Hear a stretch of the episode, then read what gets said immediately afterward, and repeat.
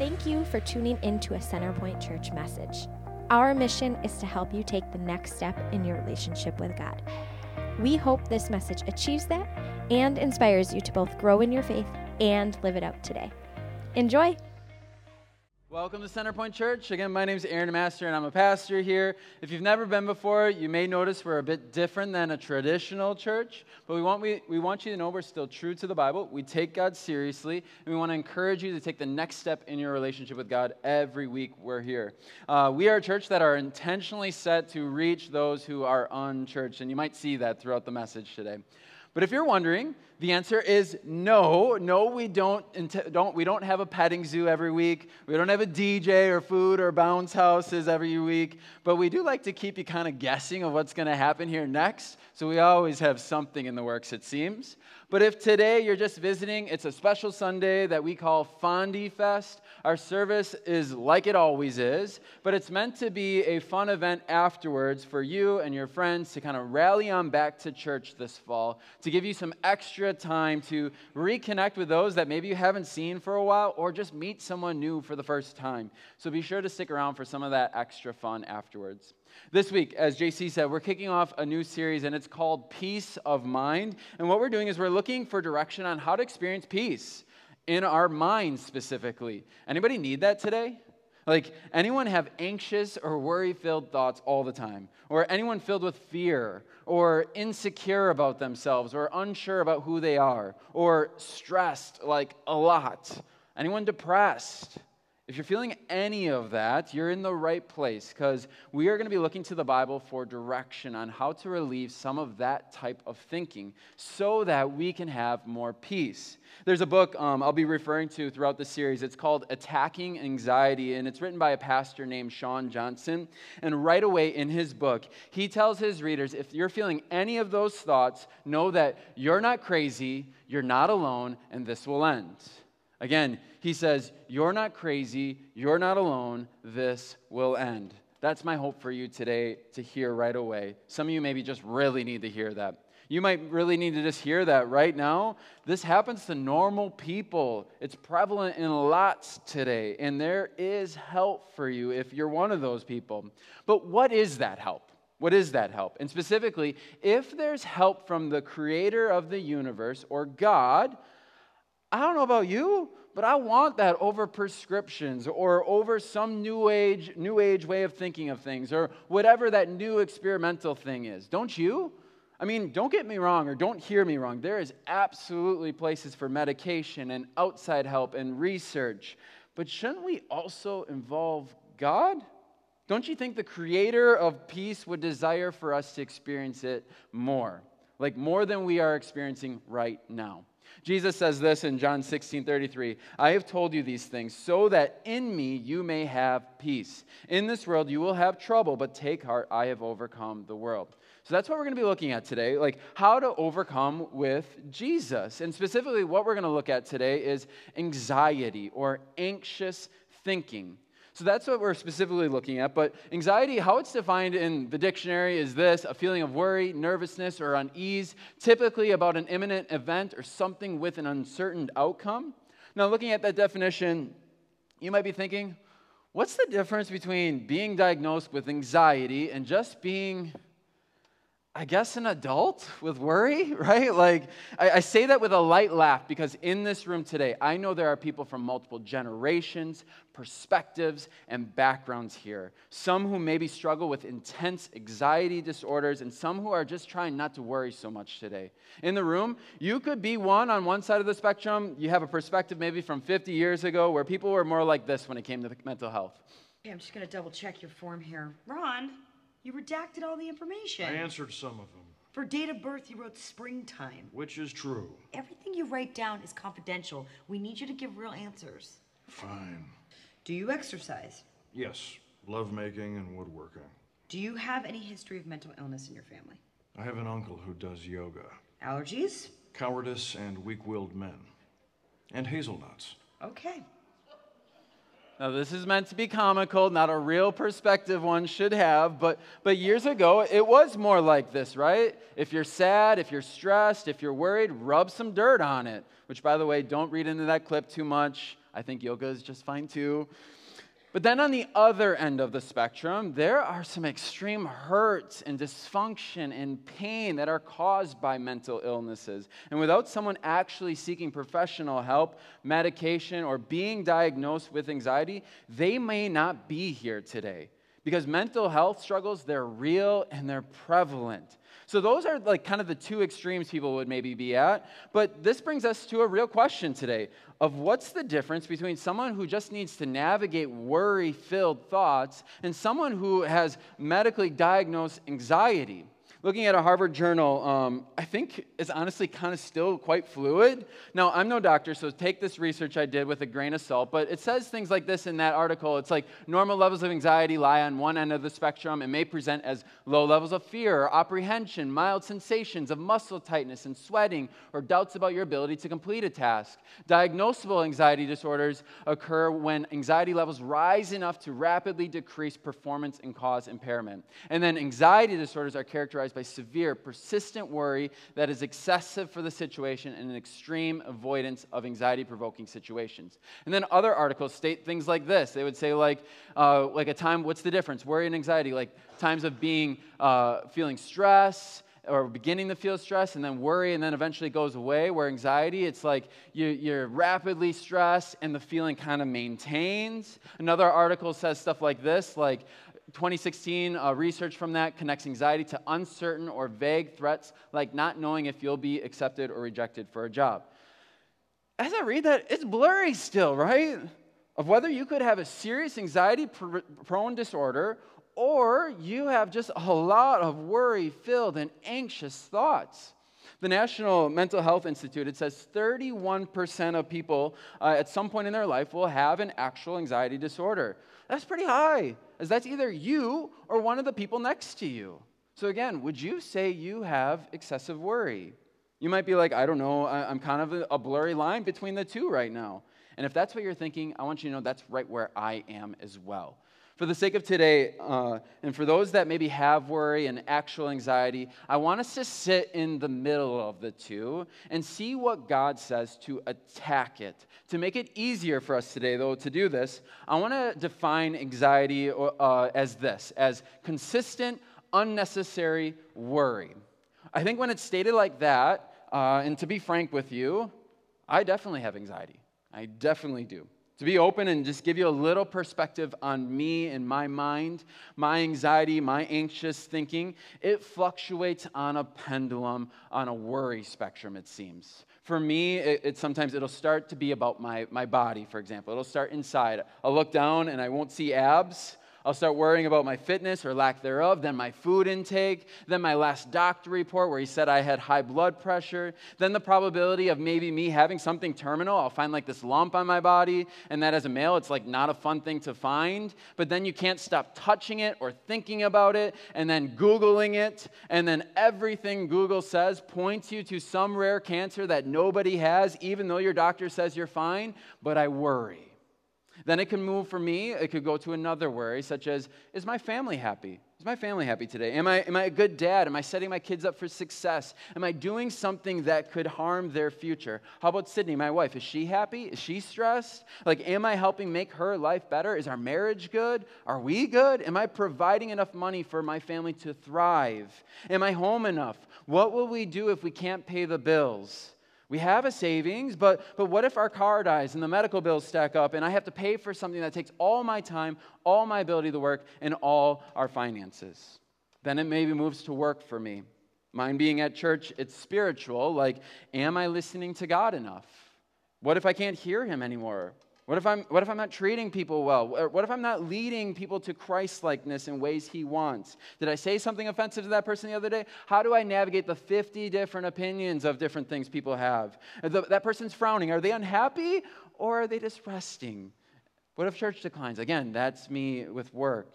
And then it goes to others. What if my friendships decline? What if we lose support of extended family? What if people start attacking me or my family negatively? What if I'm alone?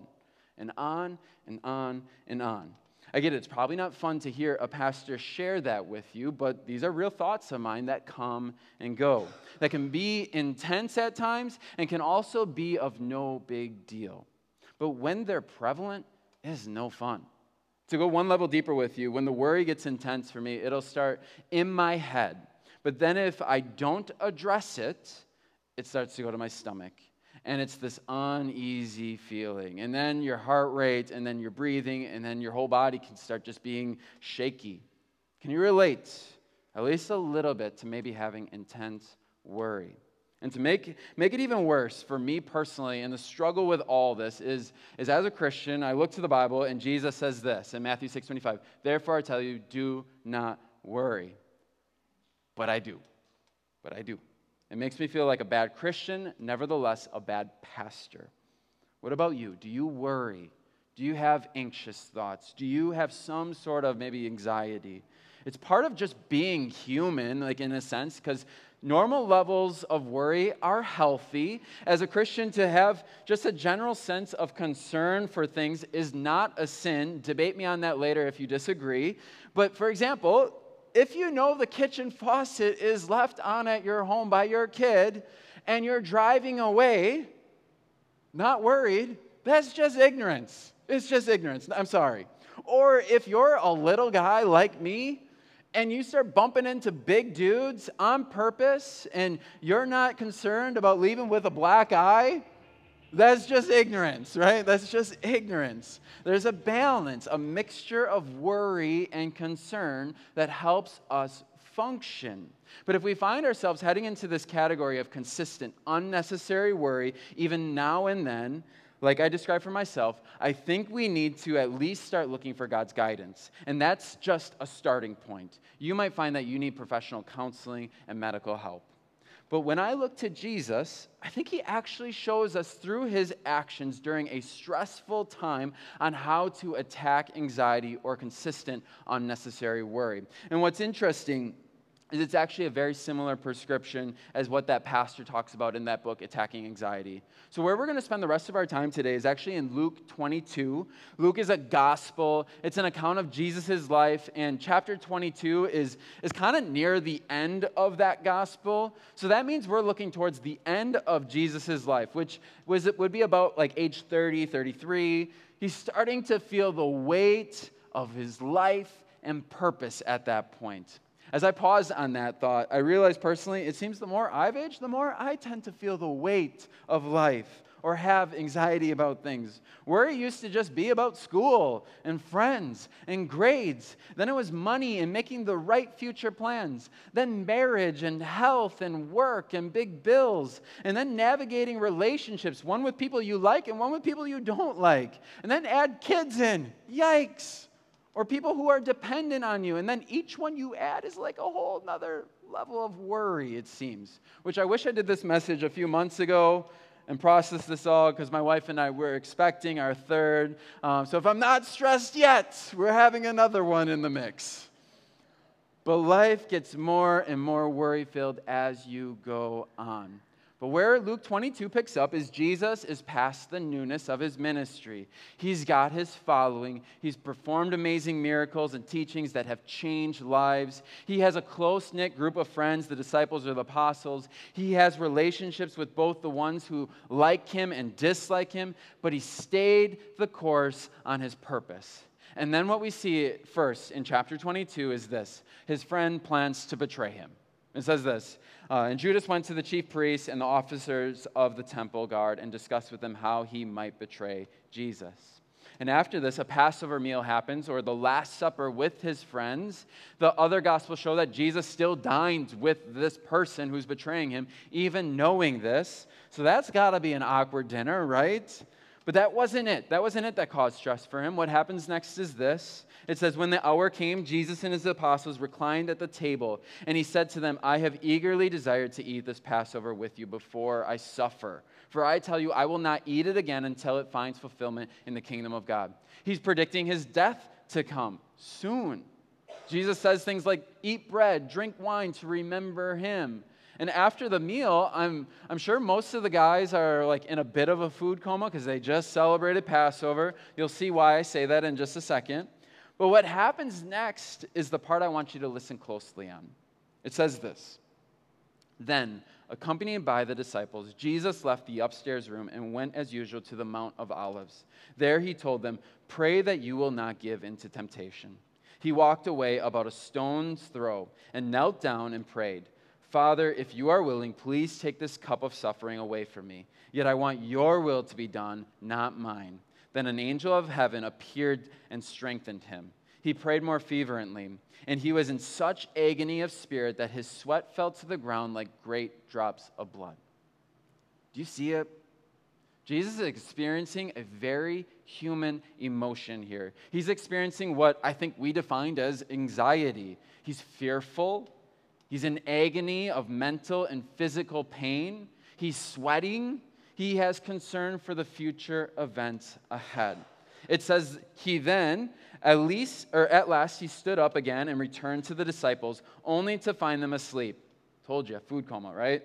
Not really. It says this, they were exhausted from grief. Why are you sleeping? He asked them. Get up and pray so that you will not give into temptation.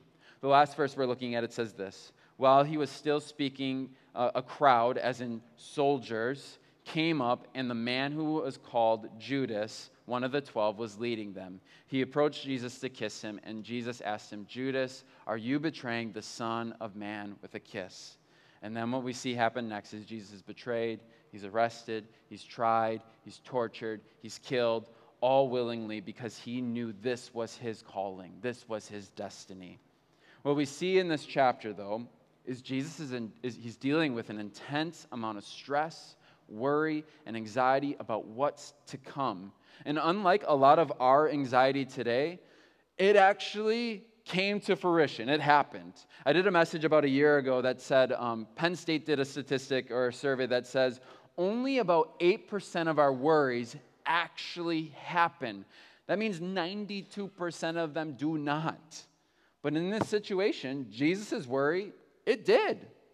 Yet he was perfect and he handled his anxiety in a way that allowed him to function the way he needed to, to fulfill his purpose and his duty as a person, and in a way that is actually replicable by us individually. As you hear that, don't you want that? Don't you want to live out your calling for God without restraint, without excessive nervousness or fear or worry? Do you want to be able to overcome anxiety and face what's ahead for you? I know I do. So, when we start digesting this passage, I think when we look at the peak of Jesus' worry, anxiety, or nervousness, however you want to define it, the first thing we can see that he does to control it is he worships. He worships. Look at what happens when he went to the Mount of Olives after dinner. It says, He walked away about a stone's throw and knelt down. He knelt. When was the last time you knelt for God? Kneeling, it's a sign of respect and humility. When was the last time you knelt, or in other words, worshiped? And not as in, like, I said a few words in a song at church, but you worship God for being God. Not because the music at church was amazing, not worshiping the creation of God or nature by saying it's beautiful, but by putting yourself in a position that declares, God, you are greater and mightier, and you know better than me. When was the last time something like that happened for you? For me, I love God. I love Sunday's music that we have here. I even love worship music during the week. But it is easier for me to shrink God down and let my worries cloud my mind before I worship and let those words resonate. There's a quote, it says this uh, Anxiety is temporary atheism. If you're living with anxiety, you are living in a state without God in his rightful and worshipful place. You're living without trust in him. Oh, right? That's a knife in the chest, at least for me. But that's what happens in anxiety. You don't see God as God as the one who knows all things, is all powerful, is the one who wants good for your life. And although he allows for us to go through crummy and undesirable stuff, his promise is he will always make things good for us at the end of our life when we are united with him. To combat anxiety and to re put your confidence in God today, you need to actually maybe kneel to him. Sure, you can kneel in a lot of different ways. Like physically, you could kneel down, but when your mind is spinning out of control, your body is maybe shaking, and you can barely think, I think the best thing for you to, to kneel is playing worship music and worshiping. Not just putting a worship playlist on in the background, but worshiping God by declaring who He is to you, as in meaning the statements you sing. There's a lot of songs that we sing because we like the statement that it, that's in the song or the mood it creates for us. For fun, I looked up some of the most famous lyrics of all time. I want to see if you know some of these songs. How about this first one? Elvis Presley. Feeling the love mood. How about this one?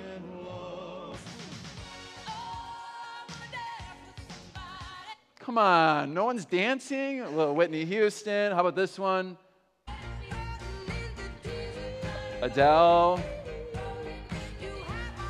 Or maybe you're just dealing with some tough stuff and it's this one. It's Shake It Off. Like, I'm mad, I'm just shaking it off. I'm just shaking it off.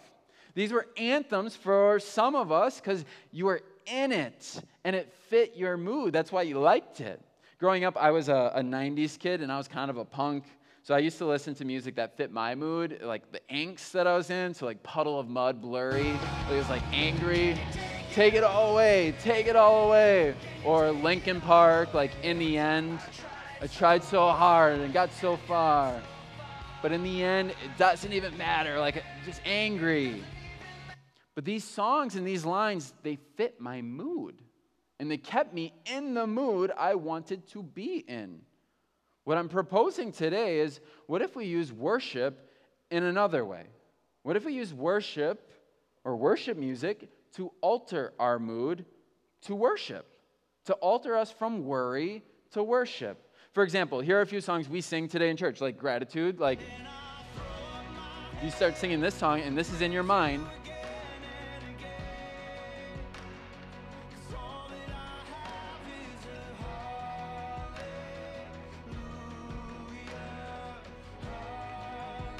Or maybe this one, like we just sang this song. And you actually mean it.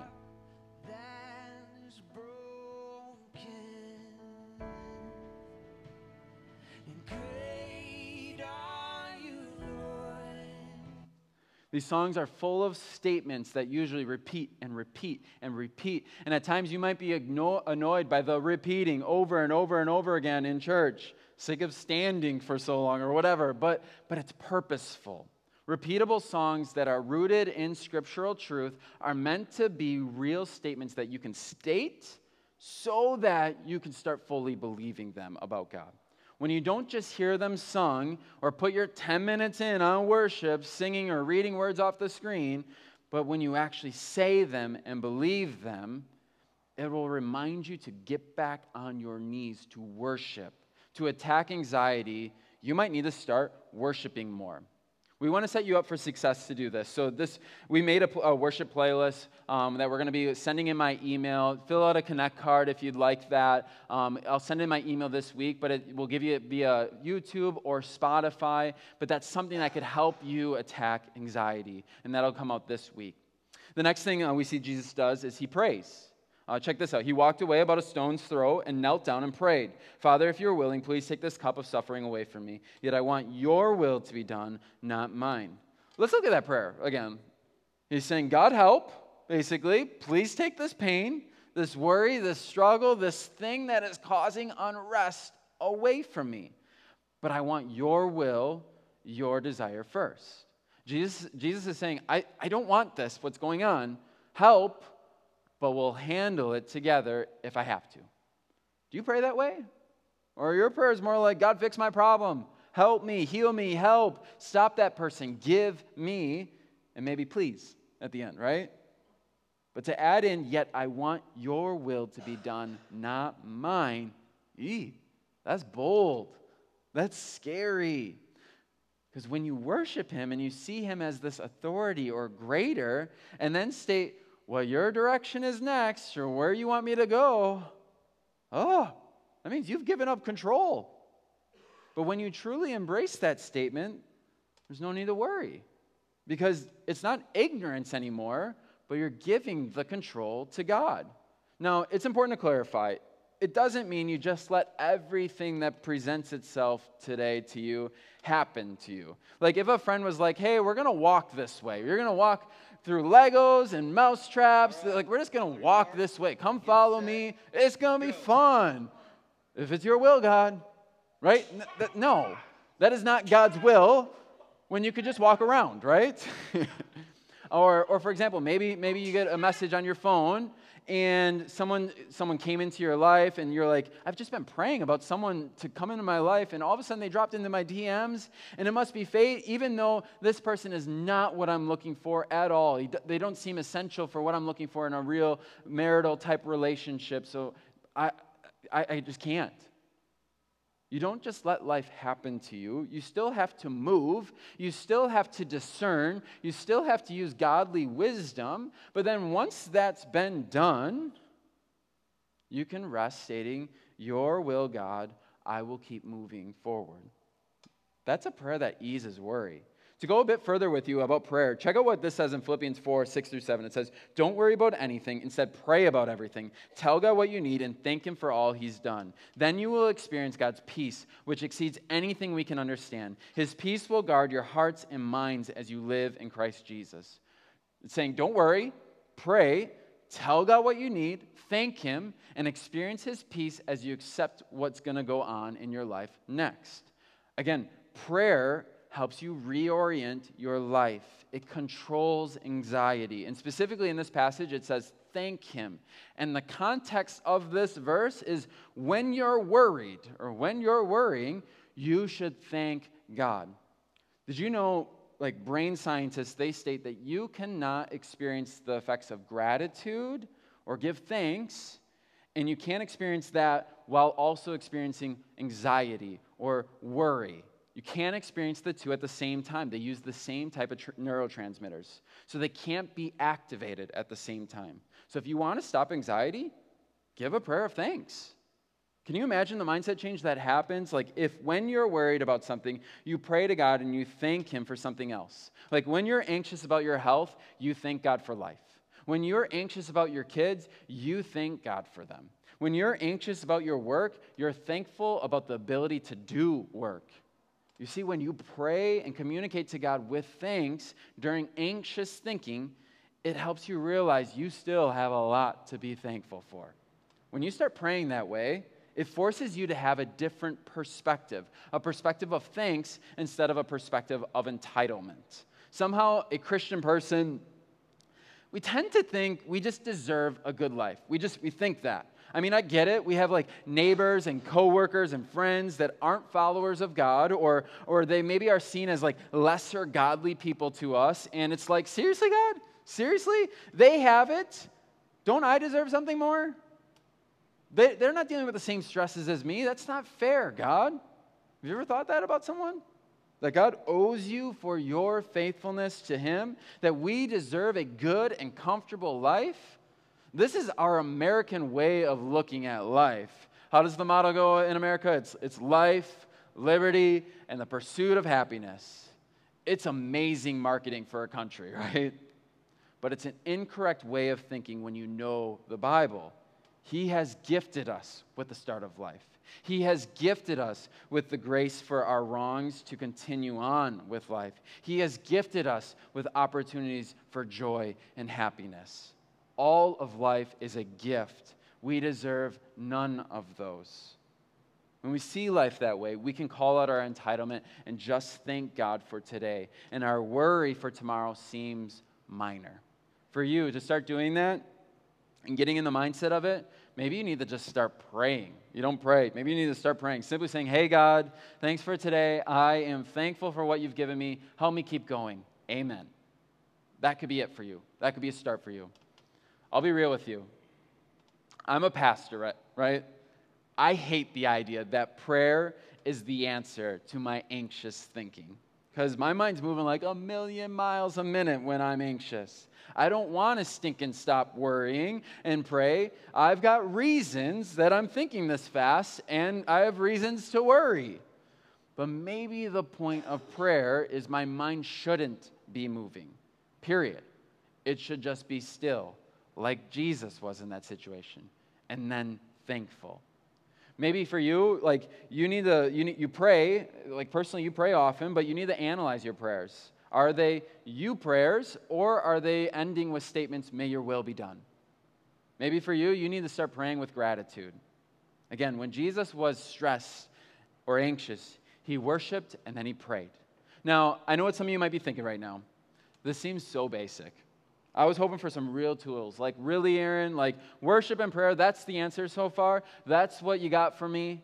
I mean, it is what we saw Jesus do, right? So far. That is what we saw Jesus do. And it's also what the book recommends, but I know what you're thinking.